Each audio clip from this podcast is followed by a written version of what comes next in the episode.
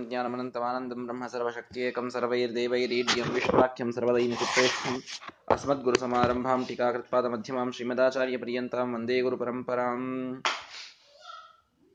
ಭಗವಂತನ ಉಪಾಸನೆಯನ್ನ ಆ ಉಪಾಸನೆ ಎಲ್ಲ ಕಾಲದಲ್ಲಿ ಮಾಡಬೇಕು ಅನ್ನುವುದರ ಅನಿವಾರ್ಯತೆಯನ್ನ ಭೃಗುವಲ್ಲಿ ಹಿಂದಿನ ಮಾತುಗಳಲ್ಲಿ ತಿಳಿಸಿದ್ದನ್ನು ನಾವು ನೋಡಿದ್ದೇವೆ ಸಿದ್ಧನಾದಂತಹ ವಿದ್ವಾಂಸ ಯಾರಿಗೂ ಕೂಡ ಮೊದಲು ವಸತಿಗೆ ಬೇಡ ಅಂತನಬಾರದು ಅದು ವ್ರತ. ಯಾರು ಅಂತಹ ಗುರುಗಳ ಕಡೆಗೆ ಹೋಗ್ತಾರೋ ಯಯಾಕಯಾಚ ವಿಧಯ, ಅವರನ್ನ ಹೇಗೆ ಸಾಧ್ಯವೋ ಹಾಗೆ ತೃಪ್ತಿಪಡಿಸಿ ಬಹ್ವನ್ನಂ ಪ್ರಾಪ್ನೆಯಾತ್. ಭಗವಂತನ ಬಗ್ಗೆ ಎಷ್ಟು ಸಾಧ್ಯವೋ ಅಷ್ಟು ತಿಳಿಸಿ, ತಿಳಿದುಕೊಳ್ಳಬೇಕು. ದೇವರು, ಆ ದೇವರ ಬಗ್ಗೆ ಗುರುಗಳು ಹೇಳಿದಾಗ ಅದನ್ನು ಬಹಳ ಪ್ರಾರಂಭದ ಹಂತದಿಂದ, ಅರ್ಥಾತ್ ಚಿಕ್ಕಂದಿನಿಂದ ಅದನ್ನ ಪಾಲಿಸ್ತಾ ಹೋಗ ಹೋಗುವಂತಹ ವ್ಯಕ್ತಿ. ಮಧ್ಯದಲ್ಲಿ ಅದನ್ನು ಬಿಟ್ಟು ಬಿಟ್ಟ ಅಂತಾದರೆ ಅವನಿಗೆ ಕೇವಲ ಮುಖದರ್ಶನವಾಗ್ತದೆ. ಮಧ್ಯದಲ್ಲಿ ಮಾತ್ರ ಭಗವಂತನ ಉಪಾಸನೆಯನ್ನ ಮಾಡಿದರೆ ಮಧ್ಯಭಾಗದ ದರ್ಶನ ಮಾತ್ರವಾಗ್ತದೆ. ವಯಸ್ಸಾದ ಮೇಲೆ ಭಗವಂತನ ಆರಾಧನೆಯನ್ನ ಮಾಡಿದರೆ ಕೇವಲ ಪಾದದ ದರ್ಶನವಾಗ್ತದೆ.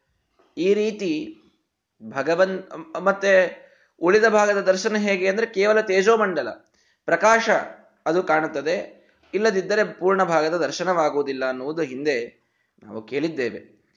ಈ ರೀತಿ ಭಗವಂತನ ಒಂದು ಉಪಾಸನೆಯ ಭಾಗವನ್ನ ಹೇಳಿ, ಇನ್ನು ಮುಂದೆ ಕೆಲವು ಭಗವಂತನನ್ನು ಎಲ್ಲೆಲ್ಲಿ ನಾವು ಕಾಣಬಹುದು, ಯಾವ ಯಾವ ರೂಪದಿಂದ ಕಾಣಬಹುದು ಅಂತನ್ನುವುದನ್ನು ಹೇಳ್ತಾ, ಕ್ಷೇಮ ಇತಿ ವಾಚಿ, ಯೋಗಕ್ಷೇಮ ಇತಿ ಪ್ರಾಣಾಪಾನಯೋ ಕರ್ಮೇತಿ ಹಸ್ತಯೋ ಗತಿರಿತಿ ಪಾದಯೋ ವಿಮುಕ್ತಿರಿತಿ ಪಾಯೌ ಇತಿ ಮಾನುಷೀ ಸಮಜ್ಞಾಹ ಅಂತ ಒಂದು ಮಾತನ್ನ ನಮಗೆ ಉಪನಿಷತ್ತು ತಿಳಿಸಿಕೊಡ್ತು.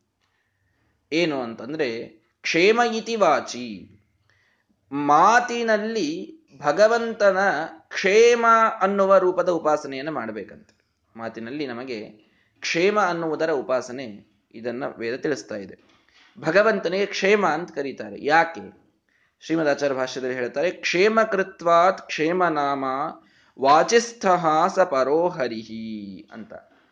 ಭಗವಂತ ನಾಲಿಗೆಯಲ್ಲಿ ಇದ್ದ ಭಗವಂತನಿಗೆ ಕ್ಷೇಮ ಉಂಟು ಮಾಡುವುದರಿಂದ ಕ್ಷೇಮ ಅನ್ನುವ ಹೆಸರೇ ಅವನಿಗೆ ಇದೆ ಅಂತ. ಅಂದರೆ ಕ್ಷೇಮ ಅಂದ್ರೇನು? ರಾಯರು ಗೀತಾವಿವೃತ್ತಿಯೊಳಗೂ ತಿಳಿಸಿಕೊಡ್ತಾರೆ, ಇನ್ನೂ ಬೇರೆ ಕಡೆಗೆ ನಾವು ನೋಡಿದ್ದೇವೆ. ಯೋಗಕ್ಷೇಮ ಅಂತ ಒಂದು ಮಾತು ಹೆಚ್ಚಾಗಿ ನಾವು ಕೇಳ್ತಿರ್ತೇವೆ. ಯೋಗಕ್ಷೇಮ ಅಂತ. ಯೋಗಕ್ಷೇಮ ಇತಿ ಪ್ರಾಣಾಪಾನಯೋ ಪ್ರಾಣ ಮತ್ತು ಅಪಾನರಲ್ಲಿ ಭಗವಂತನ ರೂಪಗಳು ಯೋಗ ಮತ್ತು ಕ್ಷೇಮ ಅಂತ ಇವೆ ಅಂತ ಹೇಳ್ತಾರೆ. ಯೋಗ ಮತ್ತು ಕ್ಷೇಮ. ಕ್ಷೇಮ ಅಂತ ಯಾಕೆ ಕರೆದ್ರು ಅಂತ ಗೊತ್ತಾಯಿತು. ಯೋಗ ಅಂತ ದೇವರಿಗೆ ಯಾಕೆ ಕರೀತಾರೆ ಅಂದ್ರೆ ಸರ್ವ ಕರ್ಮ ನಿಯೋಜನಾತ್. ಪ್ರಾಣನೊಳಗಿದ್ದುಕೊಂಡು ಎಲ್ಲಾ ಕರ್ಮಗಳನ್ನ ಮಾಡಿಸುವ ಭಗವಂತನಿಗೆ ಯೋಗ ಅಂತ ಕರೀತಾರೆ. ಯೋಜನ ಮಾಡುವವನಿಗೆ ಯೋಗ. ನಮ್ಮನ್ನ ಕರ್ಮಗಲ್, ಕರ್ಮಗಳಲ್ಲಿ ಸಂಯೋಜನ ಮಾಡುವ ಭಗವಂತ ಯೋಗ. ಹಾಗೂ ನಮ್ಮನ್ನ ಕ್ಷೇಮದಿಂದ ನೋಡಿಕೊಳ್ಳುವ ಭಗವಂತ ಕ್ಷೇಮ. ಹೀಗೆ ಯೋಗಕ್ಷೇಮ ಅಂತ ಪ್ರಾಣ ಮತ್ತು ಅಪಾನರಲ್ಲಿ ದೇವರ ರೂಪಗಳಿವೆ ಅಂತ. ಏನೀ ಯೋಗಕ್ಷೇಮ ಅಂದ್ರೆ? ಎರಡಕ್ಕೂ ಡಿಫರೆನ್ಸ್ ಏನು? ಯೋಗ ಅಂದ್ರೆ ಏನು? ಕ್ಷೇಮ ಅಂದ್ರೆ ಏನು? ಅಂತ ಕೇಳಿದರೆ, ಪ್ರಾಪ್ ಅಪ್ರಾಪ್ತಸ್ಯ ಪ್ರಾಪ್ತಿ ಯೋಗ ಪ್ರಾಪ್ತಸ್ಯ ಪರಿರಕ್ಷಣಂ ಕ್ಷೇಮ ಅಂತ ಒಂದು ಕಡೆಗೆ ಅದರ ಡೆಫಿನಿಷನ್ ಬರುತ್ತದೆ. ಅದರರ್ಥ ನಮಗೆ ಯಾವುದು ಸಿಕ್ಕಿಲ್ಲವೋ ಅದು ದೊರೆತರೆ ಅದಕ್ಕೆ ಯೋಗ ಅಂತಂತಾರೆ. ಸಿಕ್ಕಿದ್ದು ಸುರಕ್ಷಿತವಾಗಿ ನಮ್ಮ ಕಡೆಗೆ ಇದ್ದರೆ ಅದಕ್ಕೆ ಕ್ಷೇಮ ಅಂತ ಕರೀತಾರೆ. ಹೀಗೆ ಯೋಗ ಮತ್ತು ಕ್ಷೇಮಗಳ ಒಂದು ಪರಿಭಾಷೆ. ಏನೋ ಒಂದು ವಿಚಿತ್ರವಾದ ಒಂದು ಗ್ರಂಥದ ವಿಶೇಷವಾದ ಜ್ಞಾನ. ಅದು ನಮಗೆ ಇಲ್ಲಿಯವರೆಗೆ ಆಗಿಲ್ಲ. ಯಾವುದೋ ಗ್ರಂಥ, ಬ್ರಹ್ಮಸೂತ್ರ ಭಾಷ್ಯ ಅಂತ ತಿಳಿದುಕೊಳ್ಳಿ. ನಮಗೆ ಇಲ್ಲಿಯವರೆಗೆ ಪಾಠವಾಗಿಲ್ಲ. ಹಾಗಾಗಿ ನಮಗೆ ಅದರ ಪರಿಪೂರ್ಣವಾದ ಜ್ಞಾನ ನಮಗೆ ಸಿಕ್ಕಿಲ್ಲ. ಆ ಜ್ಞಾನ ಇದು ಗುರುಗಳಿಂದ ದೊರೆತರೆ ಅದಕ್ಕೆ ಯೋಗ ಅಂತಂತಾರೆ. ಆ ದೊರೆತ ಜ್ಞಾನ ತಲೆಯಲ್ಲಿ ಸುರಕ್ಷಿತವಾಗಿ ಉಳಿದರೆ ಅದಕ್ಕೆ ಕ್ಷೇಮ ಅಂತಂತಾರೆ. ಎರಡೂ ಮಹತ್ವದ್ದು. ಸಿಗದೇ ಇದ್ದದ್ದು ಸಿಗಬೇಕು. ಅಷ್ಟೇ ಮಹತ್ವದ್ದು ಸಿಕ್ಕಿದ್ದು ನಮ್ಮ ಕಡೆ ಉಳಿಬೇಕು. ಬರೀ ಅದು ಸಿಕ್ತು. ನಾವೊಂದು ತಿಂಗಳಲ್ಲೋ ಎರಡು ತಿಂಗಳಲ್ಲೋ ಅದನ್ನು ಮರೆತು ಬಿಟ್ವಿ ಅಂತಂತಂದ್ರೆ ಅದಕ್ಕೇನು ಉಪಯೋಗ ಇಲ್ಲ. ದೊರೆತ ಜ್ಞಾನ ಸಂರಕ್ಷಿತವಾಗಿದ್ದರೆ ಅದಕ್ಕೊಂದು ಉಪಯೋಗ. ಆ ಉಪಸ್ಥಿತಿ ಇದ್ದರೆ ಅದಕ್ಕೆ ಉಪಯೋಗ. ಹಾಗಾಗಿ ಯೋಗಕ್ಷೇಮ ಇದೆರಡೂ ಕೂಡ ಭಗವಂತನೇ ನೋಡಿಕೊಳ್ಳೋದು. ಅದರಿಂದ ಅವನ ಹೆಸರೇ ಯೋಗ ಕ್ಷೇಮ ಅಂತ. ಅಂದ್ರೆ ಯಾವುದೋ ಅಪ್ರಾಪ್ತವಾದ ವಸ್ತು ನಮಗೆ ದೊರೆಯಬೇಕು ಅಂದ್ರೆ ಭಗವಂತ ಅದನ್ನು ನಿಯೋಜನ ಮಾಡಬೇಕು. ಆವಾಗ ಬರ್ತದೆ. ಅದು ಸುರಕ್ಷಿತವಾಗಿ ನಮ್ಮ ಕಡೆಗೆ ಉಳಿಬೇಕು ಅಂದ್ರೂ ಭಗವಂತ ಅದನ್ನ ಕ್ಷೇಮದಿಂದ ನಮ್ಮಲ್ಲಿ ಇಡಬೇಕು. ಆವಾಗ ಉಳಿತದೆ. ಇದು ಬಹಳ ವಿಚಿತ್ರ. ಭಗವಂತನೇ ಕ್ಷೇಮದಿಂದ ಇಡಲಿಕ್ಕೆ ಸಾಧ್ಯ ನಮ್ಮನ್ನ. ಇನ್ನು ಯಾರಿಗೂ ಅದು ಸಾಧ್ಯವಿಲ್ಲ. ವಿಚಾರ ಮಾಡಿ, ನಾವು ಸಣ್ಣ ವಯಸ್ಸಿನಿಂದ ಒಂದೊಂದಾಗಿ ವಿಚಾರ ಮಾಡಿದರೆ ಹಲ್ಲುಗಳು ಬಂದಿವೆ ನಮಗೆ. ಯೋಗ ಅದು. ಹಲ್ಲುಗಳು. ಯಾಕೆ? ಹುಟ್ಟಿದಾಗ ಯಾರಿಗೂ ಹಲ್ಲುಗಳಿರಲಿಲ್ಲ. ಹುಟ್ಟಿದಾಗ ಇಲ್ಲದ ಹಲ್ಲುಗಳು ಮಧ್ಯದಲ್ಲಿ ಬಂತು ಅಥವಾ ಕೂಸಿದ್ದಾಗ ಬಂತು, ಅದು ಕೂಡ ಬಿದ್ದೋಯಿತು. ಒಂದೊಮ್ಮೆ ಪರ್ಮನೆಂಟ್ ಹಲ್ಲುಗಳು ಬಂದು. ಮೊದಲು ಬಂದದ್ದು ಹಾಲ್ ಹಲ್ಲುಗಳು ಅಂತಂತಾರೆ, ಹಾಲುದಂತ ಅದು ಮುಗೀತು. ಇನ್ನು ಪರ್ಮನೆಂಟ್ ಆಗಿ ಹಲ್ಲುಗಳು ಯಾವಾಗೋ ಎಂಟನೇ ವಯಸ್ಸಿಗೋ, ಒಂಬತ್ತನೇ ವಯಸ್ಸಿಗೋ ನಮಗೆ ಬಂದದ್ದು ವಯಸ್ಸಾಗೋವರೆಗೂ ಅವು ಅವೇ ಹಲ್ಲುಗಳಿರ್ತವೆ. ಹಲ್ಲು ಬೀಳೋವರೆಗೂ ಅವೇ ಹಲ್ಲುಗಳಿರ್ತವಲ್ಲ. ಈ ಹಲ್ಲುಗಳ ಅವೇ ಇರಲಿಕ್ಕೆ, ಈ ಕ್ಷೇಮಕ್ಕೆ ಯಾರ ಕಾರಣ ಅಂತ? ನಾವು ನಿತ್ಯದಲ್ಲಿ ಬ್ರಷ್ ಮಾಡ್ಕೊಳ್ಳೋದು ಕಾರಣ ಅಂತ ಹೇಳಿಕ್ ಬರುವುದಿಲ್ಲ. ಒಂದೊಂದೇ ಅಂಗ. ನಮಗೆ ಕಣ್ಣು ಮೊದಲಿಂದ ಬಂದಿದೆ. ಹುಟ್ಟಿದಾಗಿನಿಂದ ಕಣ್ಣಿತ್ತು. ಆ ಕಣ್ಣು ಕೊನೆಯವರೆಗೂ ಇರಲಿಕ್ಕೆ ಯಾರ ಕಾರಣ? ಇದನ್ನ ವಿಚಾರ ಮಾಡಿದರೆ ಭಗವಂತ ನಮ್ಮೊಳಗಿದ್ದು ಎಂಥ ಕ್ಷೇಮವನ್ನ ಅವನು ಕೊಡ್ತಾನೆ ಅಂತನ್ನುವುದು ನಾವು ಕಲ್ಪನೆ ಮಾಡಲಿಕ್ಕೆ ಸಾಧ್ಯ. ಕೇವಲ ಆ ಕ್ಷೇಮ ಅಂತಂತಂದ್ರೆ ಏನೋ ಆರೋಗ್ಯದ ಸ್ಥಿತಿ ಚೆನ್ನಾಗಿದೆ ಅನ್ನೋದಷ್ಟೇ ಯೋಗಕ್ಷೇಮ ಅಂತ ನಾವು ಭಾವಿಸ್ತೇವೆ. ಹಾಗಿಲ್ಲ. ಭಗವಂತ ಯಾವಾಗಲೂ ನಮ್ಮನ್ನ ಕ್ಷೇಮದಿಂದ ಇಟ್ಟಿದ್ದಾನೆ. ಹೇಗೆ ಅಂತಂದ್ರೆ ನಮ್ಮ ಅಂಗಾಂಗಗಳು ಹಾಗೆ ಇವೆಯಲ್ಲ ಹುಟ್ಟಿದಾಗಲಿಂದ ಕಣ್ಣು ಹೇಗಿತ್ತು ಹಾಗಿದೆ. ಕಿವಿ ಹೇಗಿತ್ತು ಹಾಗಿದೆ. ಹಲ್ಲುಗಳು ಹೇಗಿದ್ದವೋ ಹಾಗಿವೆ. ಇದೇ ದೇವರು ನಮ್ಮನ್ನ ಕ್ಷೇಮದಿಂದ ನೋಡಿಕೊಳ್ಳೋದು. ಈ ಕ್ಷೇಮ ದೇವರು ಕೊಡದೇ ಇದ್ದರೆ ನಮ್ಮಲ್ಲಿ ಬರುವುದಿಲ್ಲ. ಮುಂದೆ ಕಲಿತದ್ದು ಆ ಜ್ಞಾನ ಸಂರಕ್ಷಿತವಾಗಿ ಉಳಿಯುವುದು ಇದೊಂದು ಕ್ಷೇಮ. ಆರೋಗ್ಯ ಸ್ವಸ್ಥವಾಗಿ ಉಳಿಯುವುದು ಅದು ಒಂದು ಕ್ಷೇಮ. ಆದರೆ ಅಂಗಾಂಗಗಳು ನಮ್ಮಲ್ಲಿ ಎಲ್ಲರಲ್ಲಿ ಉಳಿದಿವೆಯಲ್ಲ ಇದು ದೊಡ್ಡ ಕ್ಷೇಮ. ನಾವು ಯಾವ ಮನೆಯಲ್ಲಿ ಇದ್ದೇವೆ ಆ ಮನೆ ಹೀಗೆ ಇದೆ. ಯಾವಾಗ ಕಟ್ಟಿಸಿದ್ವೋ ಆಗಿಂದ ಹೀಗಿದೆ, ಅದು ಕ್ಷೇಮ. ದೇವರೇ ತಾನೇ ಆ ಕ್ಷೇಮವನ್ನು ನೋಡಿಕೊಂಡದ್ದು. ಹೀಗಾಗಿ ಎಷ್ಟೋ ಮನೆಗಳು ತಾನಾಗಿ ಬಿದ್ದು ಹೋಗ್ತವೆ. ಏನೋ ಅಕಾರಣವಾಗಿ, ಅಕಸ್ಮಾತ್ತಾಗಿ ಭೂಕಂಪಗಳಾಗ್ತವೆ. ಅದೇನೂ ಆಗಿಲ್ಲ ನಮ್ಮ ಮನೆಗೆ, ಅದು ಕ್ಷೇಮದಿಂದ ಇದೆ. ನಮ್ಮ ದೇಹಕ್ಕೆ ಏನೂ ಆಗಿಲ್ಲ, ಕ್ಷೇಮದಿಂದ ಇದ್ದೇವೆ.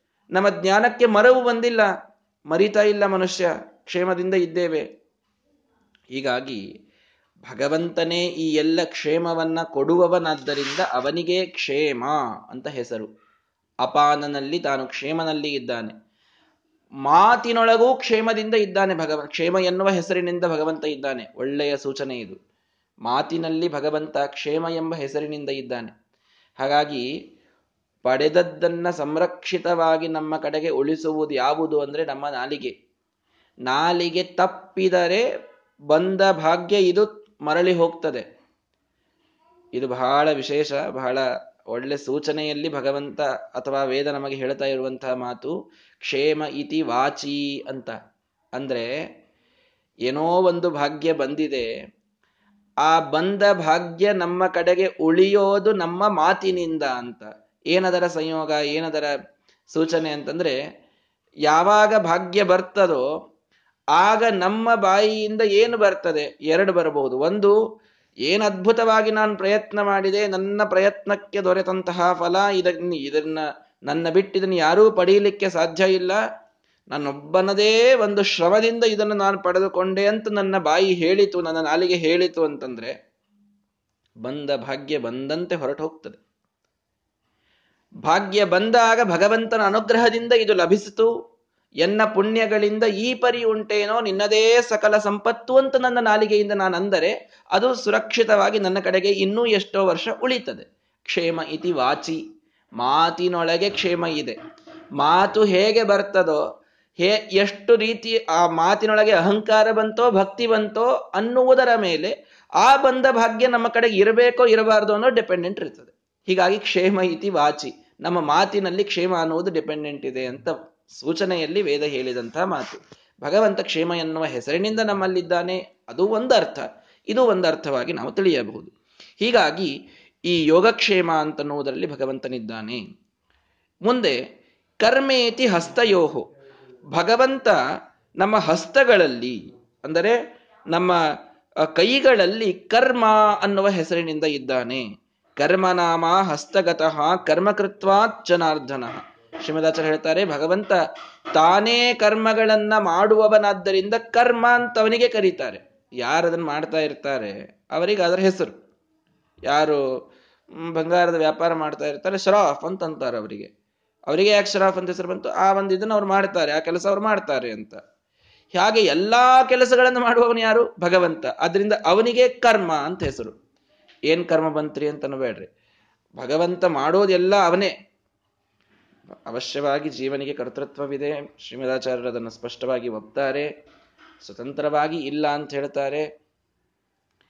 ಆದರೆ ಎಲ್ಲರಿಂದ, ಎಲ್ಲರ ಕೈಗಳಿಂದ ಆ ಕರ್ಮವನ್ನ ಮಾಡಿಸುವವ ಭಗವಂತ. ಹಾಗಾಗಿ ಅವನಿಗೆ ಕರ್ಮ ಅಂತ ಹೆಸರು. ಇದು ಬಹಳ ವಿಶೇಷ. ಒಂದೊಂದು ಮಾತು ಕೂಡ ನಮಗೆ ಒಳ್ಳೆ ಅನುಸಂಧಾನಕ್ಕೆ ನಾವು ಉಪಯೋಗಿಸಬಹುದಾದಂತಹ ಮಾತುಗಳು. ಯಾರ ಕೈಗಳು ಕೂಡ ಸ್ವತಂತ್ರವಾಗಿ ಒಳ್ಳೆಯ ಕೆಲಸವನ್ನು ಮಾಡಬೇಕು ಅಂತಂದರೆ ಸಾಧ್ಯ ಇಲ್ಲ. ನಾನು ಕೈಯಿಂದ ಎತ್ತಿ ಒಂದನ್ನು ದಾನ ಮಾಡಬೇಕು ಅಂತ ವಿಚಾರ ಮಾಡಿದೆ ಅಂತಂದರೆ ನಾನು ಸ್ವತಂತ್ರವಾಗಿ ಅದನ್ನು ಮಾಡಲಿಕ್ಕೆ ಆಗೋದಿಲ್ಲ ಎಷ್ಟು ಅಸ್ವಾತಂತ್ರ್ಯ ನನಗೆ ಕೊಡಬೇಕು ಅನ್ನುವ ಇಚ್ಛೆ ಮೊದಲು ಬರಬೇಕು. ಕೊಡಬೇಕು ಅನ್ನುವ ಇಚ್ಛೆ ಬಂದಾಗ ಆ ವಸ್ತುಗಳು ನಾನೇನು ಕೊಡಬೇಕು ಅಂದುಕೊಂಡಿದ್ದೇನೆ ಅವು ಉಪಲಬ್ಧ ಆಗಬೇಕು. ಆ ವಸ್ತುಗಳ ಉಪಲಬ್ಧಿ ಆದ ಮೇಲೆ ಯಾರಿಗೆ ಕೊಡಬೇಕು ಅಂದುಕೊಂಡಿದ್ದೇನೆ ಅವನು ಸುರಕ್ಷಿತವಾಗಿ ನನ್ನ ಮನೆಗೆ ಬರಬೇಕು. ಅವನು ಬಂದಾಗಲೂ ನನಗೆ ಕೊಡಬೇಕು ಅನ್ನೋ ಭಾವನಾನೇ ಇರಬೇಕು. ಐದುನೂರು ರೂಪಾಯಿ ಕೊಡಬೇಕು ಅಂತ ಅಂದ್ಕೊಂಡಿದ್ದೆ ಅವನು ಬರುವಷ್ಟರೊಳಗೆ ಆಚಾರ್ಯ ಬರುವಷ್ಟರೊಳಗೆ ಐದುನೂರರ ಮನಸ್ಸು ಎರಡು ಆಗಿಬಿಟ್ಟಿತ್ತು ಅಂತಂದ್ರೆ, ಬಂದಾಗಲೂ ಅದೇ ಕೊಡುವ ಭಾವನೆ ಇರಬೇಕು, ಪಡೆದುಕೊಳ್ಳಲಿಕ್ಕೆ ಅವನು ಪಡೆದುಕೊಳ್ಳಬೇಕು. ದಾತ ಪ್ರತಿಗ್ರಹೀತ ದಾನ ಇಷ್ಟೆಲ್ಲದರೊಳಗೆ ಭಗವಂತ ಇದ್ದು ಒಂದು ದಾನವನ್ನ ಮಾಡಿಸ್ತಾನೆ. ಪೂಜೆಯನ್ನು ಮಾಡಬೇಕು ಅಂದ್ರೆ ಕೈಗಳು ಏಳಬೇಕು ಮೇಲೆ. ಕೈಗಳು ಏಳಬೇಕು, ಮಂಗಳಾರತಿ ಹೀಗೆ ಹಚ್ಚಬೇಕು, ಆ ಮಂಗಳಾರತಿ ಭಗವಂತನಿಗೆ ಬೆಳಗಬೇಕು, ಅವನ ಮುಖದರ್ಶನ ನಮಗದರಿ ಆ ಬೆಳಕಿನಲ್ಲಿ ಆಗಬೇಕು, ಅಭಿಷೇಕವನ್ನು ಮಾಡಬೇಕು, ನೈವೇದ್ಯವನ್ನು ಮಾಡಬೇಕು, ಅಡುಗೆಯನ್ನು ಮಾಡಬೇಕು, ಉಪಕರಣಗಳನ್ನು ಸ್ವಚ್ಛ ಮಾಡಬೇಕು. ಇದೆಲ್ಲವೂ ಕೂಡ ಕೈಯಿಂದ ನಡೀತಾ ಇದೆ ಅಂದರೆ ಆ ಕೈಯಲ್ಲಿ ಶಕ್ತಿ ತುಂಬಿದಂಥವನು ಭಗವಂತ. ನಾವು ಸ್ವತಂತ್ರವಾಗಿ ಆ ಶಕ್ತಿ ಪಡೆದವರಲ್ಲ. ಕರ್ಮೇತಿ ಹಸ್ತಯೋ. ಹೀಗಾಗಿ ಅವನೇ ನಿಜವಾಗಿ ಕರ್ಮ ಎನ್ನುವ ಹೆಸರಿನವ. ಯಾಕೆ? ಒಂದೊಂದು ಕರ್ಮವೂ ನಮ್ಮ ಕೈಯಿಂದ ಮಾಡಿಸುವವನು ಅವನೇ. ಕೈ ಹಿಡಿದು ಮಾಡಿಸೋದು ಅಂತಂತಾರೆ. ಅಲ್ಲ, ಕೈಯೊಳಗೆ ಇದ್ದು ಮಾಡಿಸೋದು. ಇದು ಭಗವಂತನ ಮುಂದಿನ ಸ್ಟೆಪ್ ಇದು. ಕೈ ಹಿಡಿದು ಮಾಡಿಸಬಹುದು. ಕೈಯೊಳಗೆ ಇದ್ಯಾರು ಮಾಡಿಸ್ತಾರೆ? ಇದು ಸಾಧ್ಯವಿಲ್ಲವಲ್ಲ. ಇದನ್ನು ಭಗವಂತ ಮಾತ್ರ ಮಾಡಿಸ್ತಾನೆ. ಎಲ್ಲರಿ, ಎಲ್ಲರಿಂದ ನೋಡ್ರಿ, ನಮ್ಮದು ಎರಡು ಕೈಗಳ ಬಗ್ಗೆ ನಾವು ವಿಚಾರ ಮಾಡ್ತಾ ಇದ್ದೀವಿ. ಇಲ್ಲೊಂದು ಹತ್ತು ಜನ ಇದ್ದೀವಿ. ಇಪ್ಪತ್ತು ಕೈಗಳಾಯಿತು. ಎಷ್ಟು ಜೀವರಾಶಿಗಳಿವೆ? ಎಷ್ಟು ಜೀವರಾಶಿಗಳ ಕೈಯಿಂದ ಏನೆಲ್ಲ ಕೆಲಸ ನಡೆದಿದೆ? ಆ ಎಲ್ಲಾ ಜೀವರಾಶಿಗಳಿಂದ ಆ ಎಲ್ಲ ಕೆಲಸ ನಡೆಯೋದು ಇದು ಭಗವಂತನಿಂದ ಅಂದ್ರೆ ಅವನೇ ನಿಜವಾದ ಕರ್ಮ. ಯಾಕೆ? ಎಷ್ಟು ವಿಧವಾದ ಕ್ಷಣ ಕ್ಷಣಕ್ಕೆ ಅನಂತ ಕರ್ಮಗಳನ್ನು ಭಗವಂತ ಮಾಡ್ತಾ ಇದ್ದಾನೆ. ಕರ್ಮ ಅಂತನ್ನುವುದು ಅದಕ್ಕೆ ಅವನಿಗೆ ಬಂದ ಹೆಸರು. ಗತಿ ರೀತಿ ಪಾದಯೋಹೋ, ಭಗವಂತ ಪಾದದಲ್ಲಿದ್ದ ಭಗವಂತನಿಗೆ ಗತಿ ಅಂತ ಹೆಸರು. ಯಾಕೆ? ಗತಿದತ್ವಾತ್ ಗತಿರನಾಮ ಪಾದಸ್ಥ ಪುರುಷೋತ್ತಮ. ನಮಗೆ ಗತಿಯನ್ನ ಕೊಡುವವನು ಅವನೇ. ಕಾಲಿನಲ್ಲಿ ನಮಗೆ ಈ ಗತಿ ಅನ್ನೋದು ಬರಬೇಕಲ್ಲ. ಗತಿ ಅಂದ್ರೆ ಏನು, ಏನ್ ಗತಿ ಬಂತು ಅಂತ ಅಂಥ ಗತಿ ಅಲ್ಲ. ಆ, ಗತಿ ಅನ್ನೋದಕ್ಕೆ ಹೋಗೋದು ಅಂತ ಅರ್ಥ ಅಷ್ಟೇ. ಕಾಲುಗಳೊಳಗೆ ಹೋಗುವ ಶಕ್ತಿ ಬರಬೇಕು ಅಂದ್ರೆ ಭಗವಂತನ ಅನುಗ್ರಹ ಬೇಕು. ಮೊಣಕಾಲುಗಳು ಇನ್ನೂ ಹಿಡಿದಿಲ್ಲ, ಸುರಕ್ಷಿತವಾಗಿ ಅಡ್ಡಾಡ್ತಾ ಇದ್ದೇವೆ ಒಂದು ಊರಿನಿಂದ ಇನ್ನೊಂದು ಊರಿಗೆ. ಆ ಊರಿನಲ್ಲಿ ಬಸ್ ಬಂದು ಇಳಿದ ಮೇಲೆ ಕೆಳಗೆ ಇಳಿತೇವೆ, ನಾವೇ ಆಟೋ ಹತ್ತೇವೆ ಮನೆಯವರೆಗೂ ನಡಿ, ನಡೀತಾ ಹೋಗ್ತೇವೆ. ಏನೆಲ್ಲ ಆಗ್ತಾ ಇದೆಯಲ್ಲ ತೀರ್ಥಕ್ಷೇತ್ರಗಳಿಗೆ ಇನ್ನೂ ಹೊರಟಿದ್ದೇವೆ, ಕಾಲುಗಳು ಸುರಕ್ಷಿತವಾಗಿವೆ, ಅಷ್ಟಾದರೂ ನಡೆಯುವ ಶಕ್ತಿ ಒಳಗೆ ಉಳಿದಿದೆ. ಈ ಎಲ್ಲ ಗತಿ ನಮಗೆ ಬ, ಕೊಡುವ ಸದ್ಗತಿಯನ್ನ ನೀಡುವಂಥವನು ಭಗವಂತ. ಆದ್ದರಿಂದ ಅವನಿಗೆ ಗತಿ ಅಂತ ಹೆಸರು. ಪ್ರತಿಯೊಬ್ಬರ ಪಾದದಲ್ಲಿ ಭಗವಂತನಿದ್ದಾನೆ. ಇದ್ದು ತಾನು ಅದಕ್ಕೆ ಗತಿಯನ್ನ ಕೊಡ್ತಾ ಇದ್ದಾನೆ. ಕೊಟ್ಟಾಗ ನಾವು ಒಂದು ಹೆಜ್ಜೆ ಮುಂದಿಡಲಿಕ್ಕೆ ಸಾಧ್ಯವಿದೆ, ಇಲ್ಲದಿದ್ದರೆ ಇಲ್ಲ. ಇತಿ ಮಾನುಷೀ ಸಮುದ್ ಮತ್ತು ವಿಮುಕ್ತಿ ರೀತಿ ಪಾಯವು. ನಮ್ಮ ಪಾಯು ಇಂದ್ರಿಯದೊಳಗೆ, ಕೆಳಗಿನ ಇಂದ್ರಿಯಗಳೊಳಗೆ ತಾನೇ ವಿಮುಕ್ತ ಅನ್ನುವ ಹೆಸರಿನಿಂದ ವಿಸರ್ಜನೆ ಮಾಡಿಸ್ತಾನೆ ನಮ್ಮಿಂದ. ಮಲ ವಿಸರ್ಜನವನ್ನೂ ಭಗವಂತನೇ ಮಾಡಿಸ್ಬೇಕು. ನ ಪ್ರಾಣೇನ ನಾಪಾನೇನ ಮರ್ತ್ಯೋ ಜೀವತಿ ಕಶ್ಚನ. ಇತರೇನ ತು ಜೀವಂತಿ ಯಸ್ಮಿನ್ನೇತವು ಉಪಾಶ್ರಿತವು ಭಗ, ಭಾಗವತ ಹೇಳುತ್ತದೆ. ಯಾವ ಪ್ರಾಣಾಪಾನ ವ್ಯಾನೋದಾನ ಸಮಾನರು ಇದ್ದಾರೆ ಒಳಗೆ. ವಾಯುದೇವರಿದ್ದಾರೆ, ಎಲ್ಲ ದೇವತೆಗಳಿದ್ದಾರೆ, ಅವರು ಎಲ್ಲ ಕೆಲಸಗಳನ್ನು ಮಾಡಿಸ್ತಾರೆ. ಆದರೆ ನ ಪ್ರಾಣೇನ ನಾಪಾನೇನ ಮರ್ತ್ಯೋ ಜೀವತಿ ಕಶ್ಚನ. ಕೇವಲ ಈ ಪ್ರಾಣರಿಂದ, ಈ ಅಪಾದರಿಂದ, ಈ ದೇವತೆಗಳಿಂದ ಈ ಜೀ, ಮನುಷ್ಯ ಜೀವಂತನಾಗಿಲ್ಲ. ಇತರೇನದು ಜೀವಂತಿ? ಇನ್ನೊಬ್ಬನಿದ್ದಾನೆ ಒಳಗೆ. ಯಸ್ಮಿನ್ ಏತವು ಉಪಾಶ್ರಿತವು. ಅವನೊಳಗೆ ಇವರೆಲ್ಲರೂ ಆಶ್ರಯಿಸಿಕೊಂಡಿದ್ದಾರೆ. ಅವನು ಎಲ್ಲವನ್ನ ಮಾಡಿಸ್ತಾ ಇದ್ದಾನೆ. ಒಂದು ಒಬ್ಬ ವ್ಯಕ್ತಿ ಮಲವಿಸರ್ಜನವನ್ನ ಮಾಡಬೇಕು ಅಂತಾದರೂ ಭಗವಂತ ಅವನೊಳಗಿದ್ದು ಆ ಒಂದು ಶಕ್ತಿಯನ್ನ ಕೊಡಬೇಕು. ಕೊಡದಿದ್ದರೆ ಎಷ್ಟು ಕಷ್ಟ ಅನ್ನುವುದು ಅನುಭವಿಸಿದವರಿಗೆ ಗೊತ್ತು. ಸರಳವಾಗಿ ಒಂದು ಕ್ರಿಯೆ ನಮ್ಮ ದೇಹದಲ್ಲಿ ನಡೆದಿದೆ ಅಂತಂದಾಗ ಅದರ ಒಂದು ಭಾನ ನಮಗೆ ಇರುವುದಿಲ್ಲ. ಅದು ಸ್ವಲ್ಪ ಏನೋ ಹೆಚ್ಚು ಕಡಿಮೆ ಆಯಿತು ಅಂತಂದರೆ ಅಲ್ಲಿ ನೋವು ಪ್ರಾರಂಭವಾದಾಗ ನಮಗೆ ಅದರ ಭಗವಂತನ ಅವಶ್ಯಕತೆ ಗೊತ್ತಾಗ್ತದೆ. ತಾನು ಶುಭಸಾರ ಭುಗವ್ಯಯನಾಗಿ ಅನಂತ ಕಲ್ಯಾಣ ಗುಣ ಪರಿಪೂರ್ಣನಾದರೂ ಒಬ್ಬ ವ್ಯಕ್ತಿ ತಾನು ತನ್ನ ಹೀನ ಕೃತ್ಯಗಳನ್ನ ಮಾಡಬೇಕಂತಂದಾಗಲೂ ಕೂಡ ಭಗವಂತ ಅಲ್ಲಿ ಬೇಕು. ವಿಸರ್ಗವನ್ನ ಮಾಡಲಿಕ್ಕೆ, ವಿಸರ್ಜನವನ್ನ ಮಾಡಲಿಕ್ಕೂ ಕೂಡ ಭಗವಂತ ವಿಮುಕ್ತ ಅನ್ನುವ ಹೆಸರಿನಿಂದ ಒಳಗಿದ್ದುಕೊಂಡು ಮಾಡಿಸ್ತಾನಂತೆ. ಇದು ಭಗವಂತನ ದಿವ್ಯವಾದ ಕರುಣೆ ಅಂತ ನಾವು ತಿಳಿಯಬೇಕು. ಇತಿ ಮಾನುಷಿ ಸಮುದ್ರ ಇದು ಮನುಷ್ಯರಲ್ಲಿ ಮಾಡೋದಾದರೆ ಅಥ ದೈವೀಹಿ, ಹೊರಗಿದ್ದುಕೊಂಡು ಭಗವಂತ ಮಾಡುವಂತಹ ಒಂದು ಉಪಕಾರ ಎಂಥದ್ದು ಅಂತಂದ್ರೆ ತೃಪ್ತಿ ರೀತಿ ವೃಷ್ಟವು ಬಲಮಿತಿ ವಿದ್ಯುತಿ, ಯಶ ಇತಿ ಪಶುಷು ಜ್ಯೋತಿರಿತಿ ನಕ್ಷತ್ರೇಶು ಪ್ರಜಾತಿ ಅಮೃತಂ ಆನಂದ ಇತ್ಯುಪಸ್ಥೆ ಸರ್ವಮಿತ್ಯಾಕಾಶೇ ಅಂತ ಉಪನಿಷತ್ತು ನಮಗೆ ತಿಳಿಸ್ತದೆ. ಅಂದ್ರೆ ಆ ಭಗವಂತನನ್ನ ನಾವು ಎಲ್, ಯಾವ ಯಾವುದರಲ್ಲಿ ಯಾವ ರೂಪದಿಂದ ಕಾಣಬೇಕು ಅಂದ್ರೆ ವೃಷ್ಟಿಯಲ್ಲಿ ಇದ್ದ ಭಗವಂತ, ಮಳೆಯಲ್ಲಿದ್ದ ಭಗವಂತನಿಗೆ ತೃಪ್ತಿ ಅಂತ ಹೆಸರಿದೆ ಅಂತೆ. ಪರ್ಜನ್ಯೇ ತೃಪ್ತಿ ನಾಮಾಸೌ ತೃಪ್ತಿದತ್ವಾ ಜನಾರ್ದನ ಅಧ್ಯಾತ್ಮದ ಹೇಳಿ ಹಿಂದೆ ಹೇಳಿದ್ದೆಲ್ಲ ಅಧ್ಯಾತ್ಮದಲ್ಲಿ, ಅಂದ್ರೆ ದೇಹದಲ್ಲಿ ಇದ್ದದ್ದು.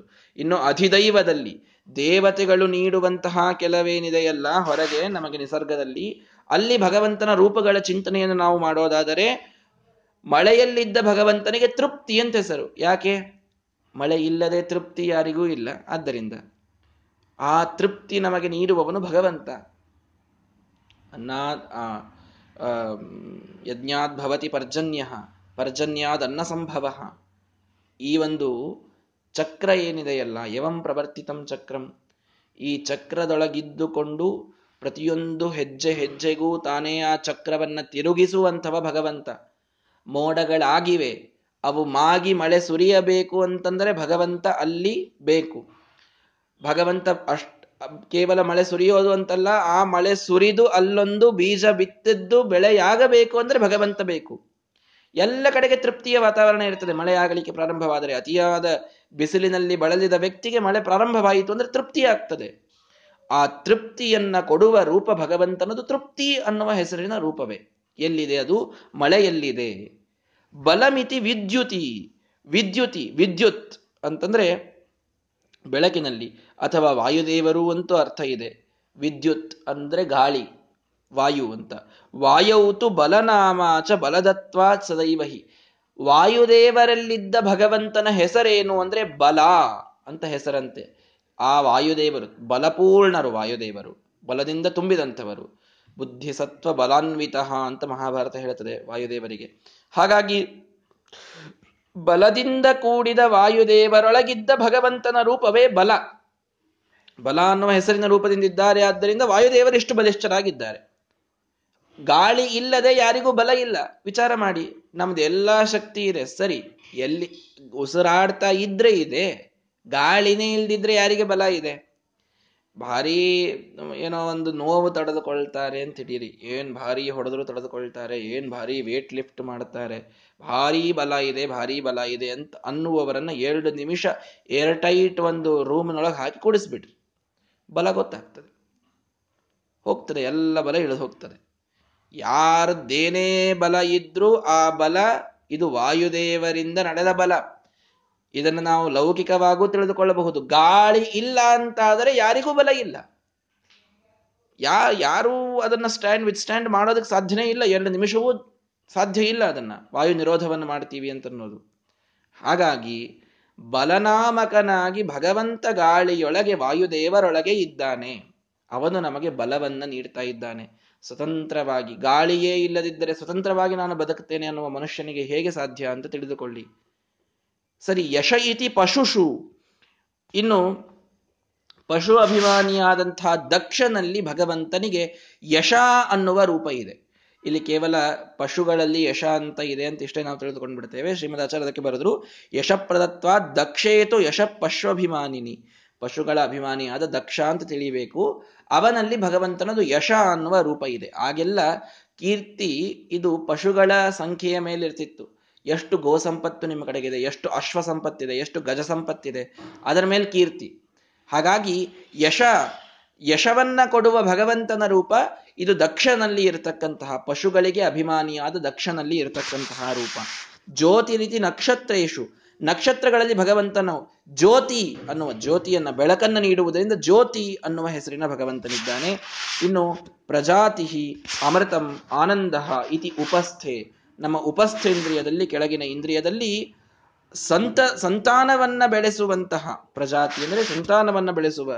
ಅದರಿಂದ ನಮಗೆ ಅಮೃತವನ್ನ, ಆನಂದವನ್ನ ಉಂಟು ಮಾಡುವಂತಹ ರುದ್ರದೇವರು ಇದ್ದಾರೆ. ಸಂತಾ, ಸಂತತಿಯ ಇಂದ್ರಿಯದಲ್ಲಿ ರುದ್ರದೇವರಿದ್ದಾರೆ. ವಾಯುದೇವರಿದ್ದಾರೆ. ಆ ಒಂದು ಇಂದ್ರಿಯದಲ್ಲಿ ಭಗವಂತ ಪ್ರಜಾತಿ ಅನ್ನುವ ಹೆಸರಿನಿಂದ ಇದ್ದಾನೆ. ಪ್ರಜಾತಿ, ಶ್ರೇಷ್ಠವಾದ ಜನ್ಮವನ್ನ ನೀಡುವಂಥವ.